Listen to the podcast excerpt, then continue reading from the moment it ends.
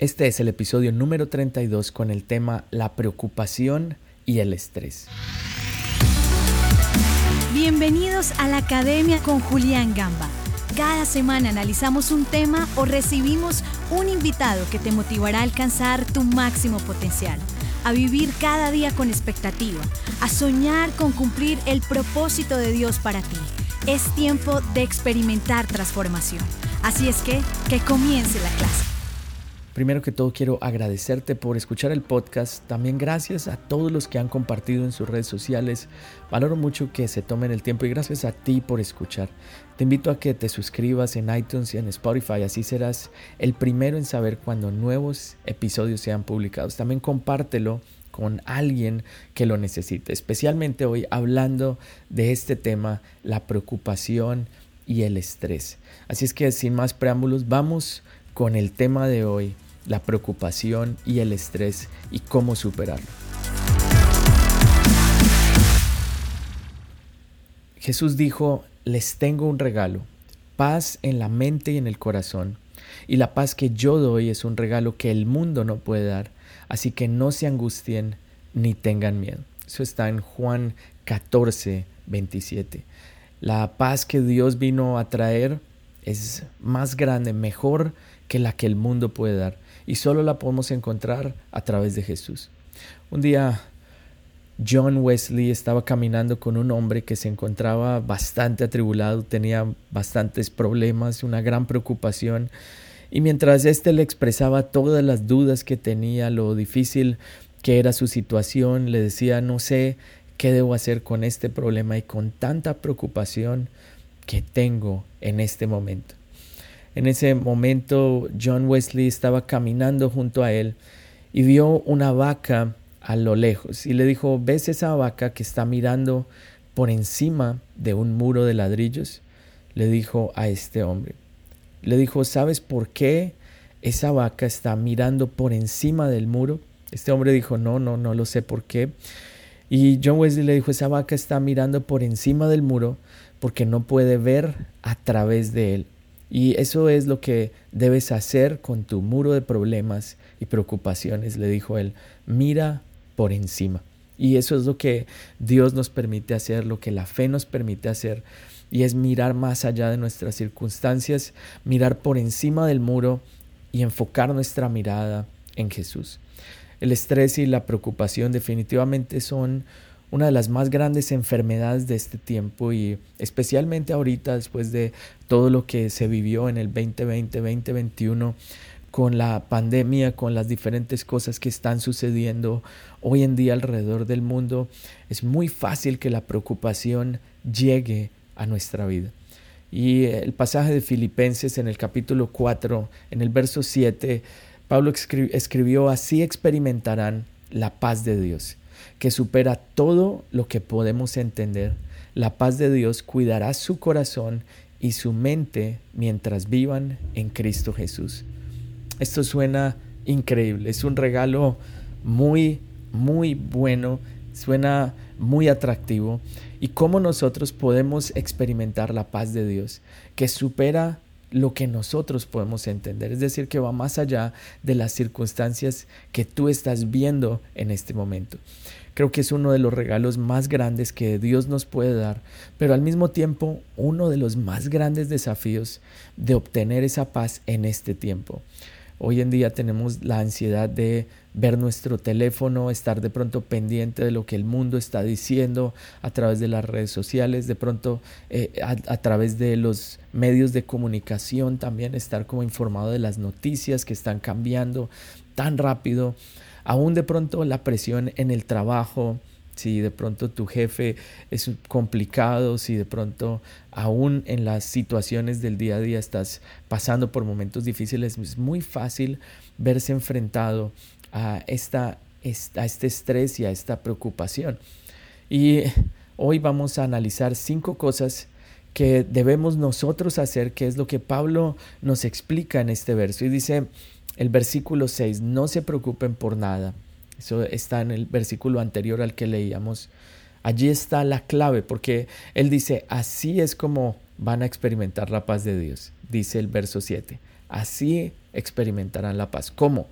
Lo encontramos en el verso 6 y dice, no se preocupen por nada. En cambio, oren por todo, díganle a Dios lo que necesitan y denle gracias por todo lo que Él ha hecho. Es decir, dice, no se preocupen por nada. No hay ninguna excepción. Y esa es la primera cosa que Dios nos dice a través de este pasaje. Y el primer paso es rehúsate a preocuparte por cualquier cosa. Es una decisión. La preocupación es algo que se aprende. No es algo con lo que nosotros nazcamos. Nadie nace preocupado. No he visto ningún bebé preocupado por qué va a comer. Él siempre está tranquilo y está descansando sabiendo que sus padres van a suplir su necesidad. De la misma manera Dios lo hace con nosotros. Y cuando tomamos esta decisión, es una decisión que debemos tomar todos los días. Jesús habló acerca de la preocupación en el Sermón de la Montaña y dijo cuatro cosas acerca de la preocupación que lo encontramos en Mateo 6:25. Mateo 6:25 dice, por eso les digo, no se preocupen por la vida diaria, si tendrán suficiente alimento o bebida o suficiente ropa para vestirse. ¿Acaso no es la vida más que la comida y el cuerpo más que la ropa? Es decir, que esto nos enseña que la preocupación es irracional, no es algo natural que hayamos eh, nacido con esto, sino que lo aprendemos a medida que el tiempo va pasando.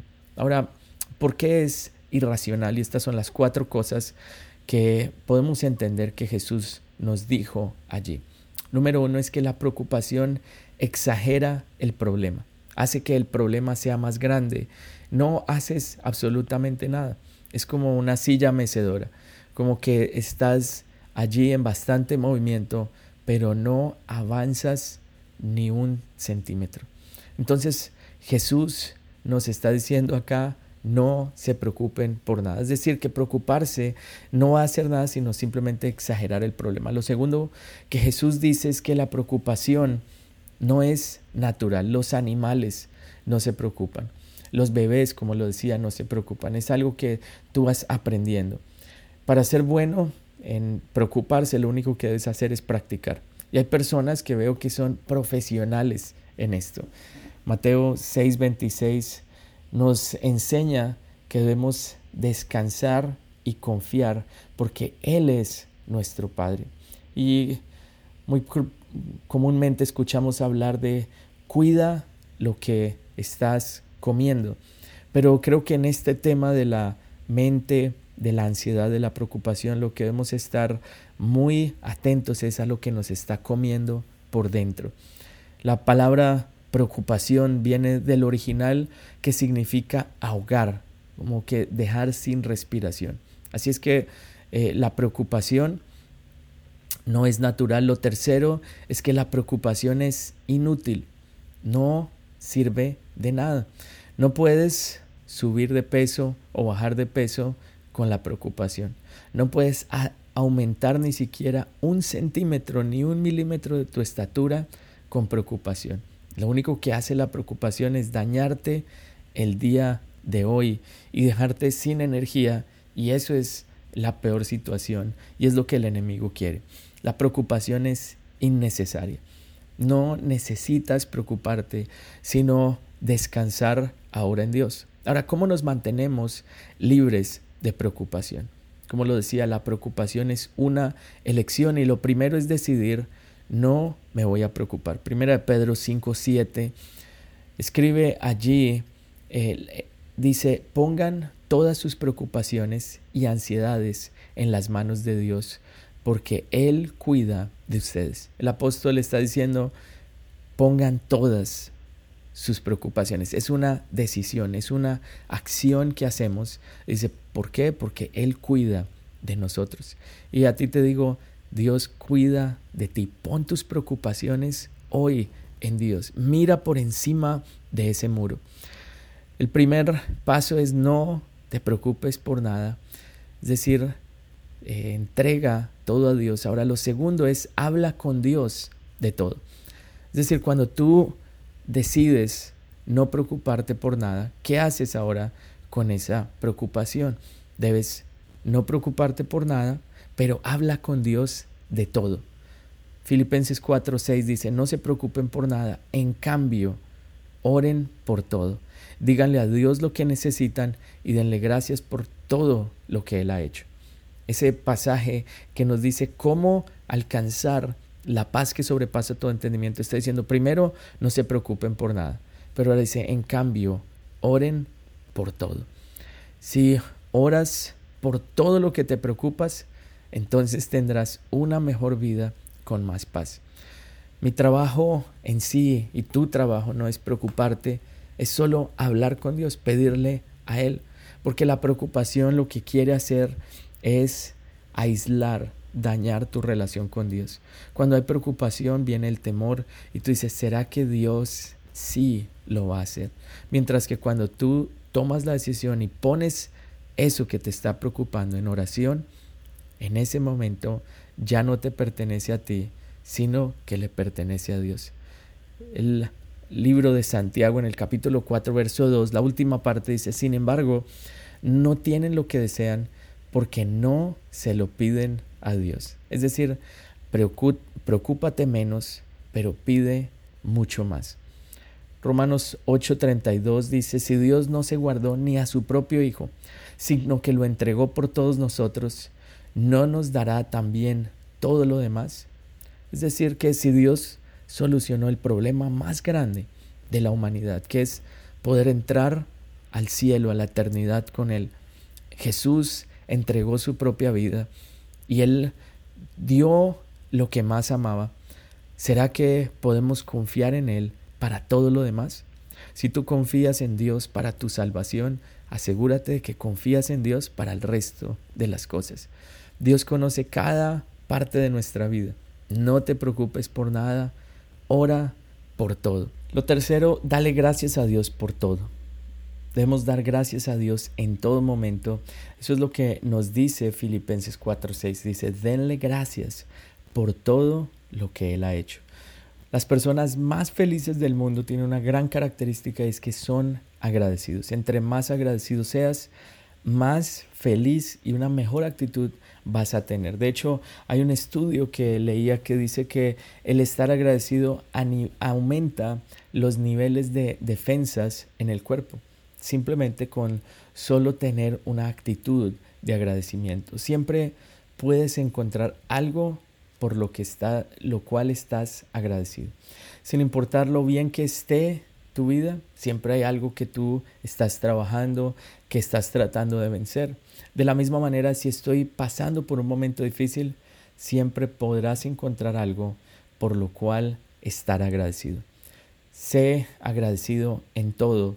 Ese es el tercer paso. Primera de Tesalonicenses 5:18 dice, sean agradecidos en toda circunstancia, pues esta es la voluntad de Dios para ustedes los que pertenecen a Cristo Jesús.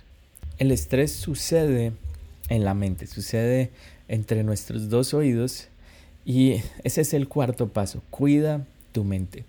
No puedes permitir cualquier cosa en tu mente. Tienes que preguntarte, ¿es esto digno, sabio?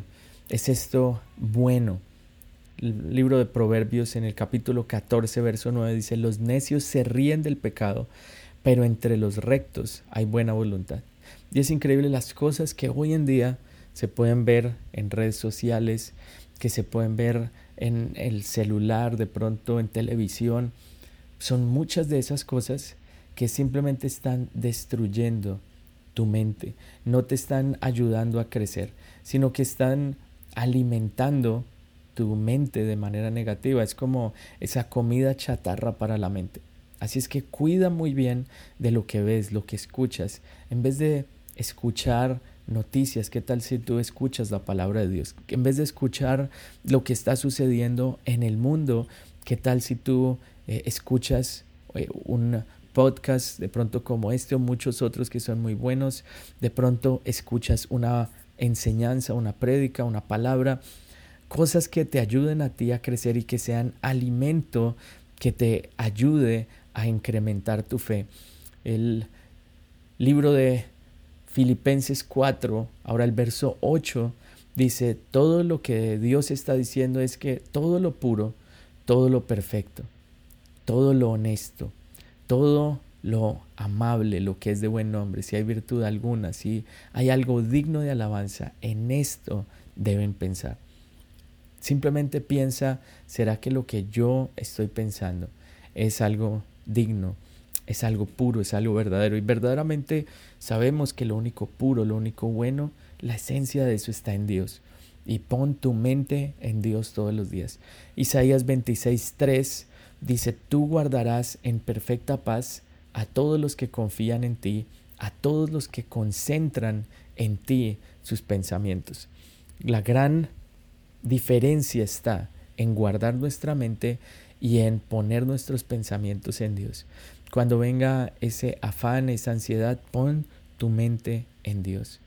Corey Ten Boom, la escritora de un libro llamado The Hiding Place, hay eh, una película acerca de esto, y en donde cuenta su historia de cómo ella guardó, juntamente con su familia, guardaron a muchos judíos en su casa de las atrocidades del holocausto. Al final fueron encontrados, los llevaron a, todos los judíos que estaban con ellos, y a una ella y a su familia, a un campo de concentración. Pero años después ella escribía, si miras al mundo, estarás afligido. Si miras adentro tuyo, estarás deprimido pero si miras a Cristo, estarás en descanso. Y qué, qué interesante esta afirmación, me encantó porque muchas veces se habla y se dice, mira dentro de ti, pero allí cuando miramos dentro de nosotros nos damos cuenta de cuánto nos hace falta, de cuánto, cuántas fallas aún de pronto nosotros tenemos. Pero cuando tú miras a Cristo, tú estás en descanso porque sabes que Él cuida de ti. Y el número cinco y el último sé contento con todo. Ser contento no tiene nada que ver con no tener ambición o con de pronto ser perezoso y decir, bueno, así ya lo que tenga que pasar pasará, no quiero nada más de la vida. El ser contento con todo significa que tú no estás esperando algo para estar feliz. No estás esperando cuando yo tenga esto, entonces estoy feliz. Tú estás contento con lo que tienes, te proyectas, tienes sueños, tienes metas, pero tu felicidad no depende de algo externo. No estás esperando que algo pase para ser feliz. Filipenses 4, después de estos versos que leíamos, ahora en el verso 11 y 12 dice, Pablo escribe, no es que haya pasado necesidad alguna vez, porque he aprendido a estar contento con lo que tengo. Sé vivir con casi nada o con todo lo necesario. He aprendido el secreto de vivir en cualquier situación, sea con el estómago lleno o vacío, con mucho o con poco. El secreto estaba en estar contento en todo momento. Y, él eh, podría, podríamos decir que es una persona que tenía una gran ambición. Simplemente él solo llevó el Evangelio a tantas partes del mundo. Y en él estaba ese deseo, escribía cartas, nunca se quedó quieto, aunque estaba en la cárcel aún, desde allá estaba enviando esos mensajes a las diferentes iglesias que él podía ayudar. Ahora, ¿qué tal si tú te propones a estar contento? Eso significa que no te vas a comparar. ¿Qué es lo que este mundo quiere? Que uno esté comparándose. No permitas ser poseído por tus deseos, Eclesiastes 4:6 dice, es mejor tener un puñado con tranquilidad que tener dos puñados con mucho esfuerzo y perseguir el viento. Es mejor disfrutar lo que tienes hoy. Proyéctate con grandes cosas, pero no permitas nunca la comparación.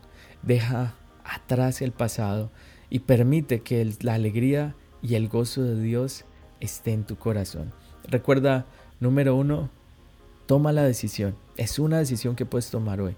No voy a preocuparme por ninguna cosa. Lo segundo, habla con Dios de todo. Lo tercero, dale gracias a Dios por todo. Cuarto, cuida tu mente. Y cinco, sé contento con todo.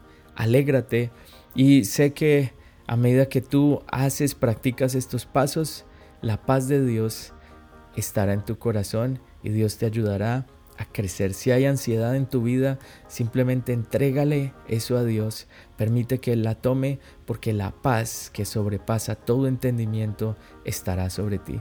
Que Dios te bendiga y que Dios te guarde y nos vemos la próxima semana aquí en la academia. Gracias por ser parte de la academia. Recuerda que tenemos un episodio nuevo todos los jueves. No olvides suscribirte y compartir con tus amigos. Si tienes alguna pregunta que quieras que se responda en próximos episodios, envíala a info.juliangamba.com.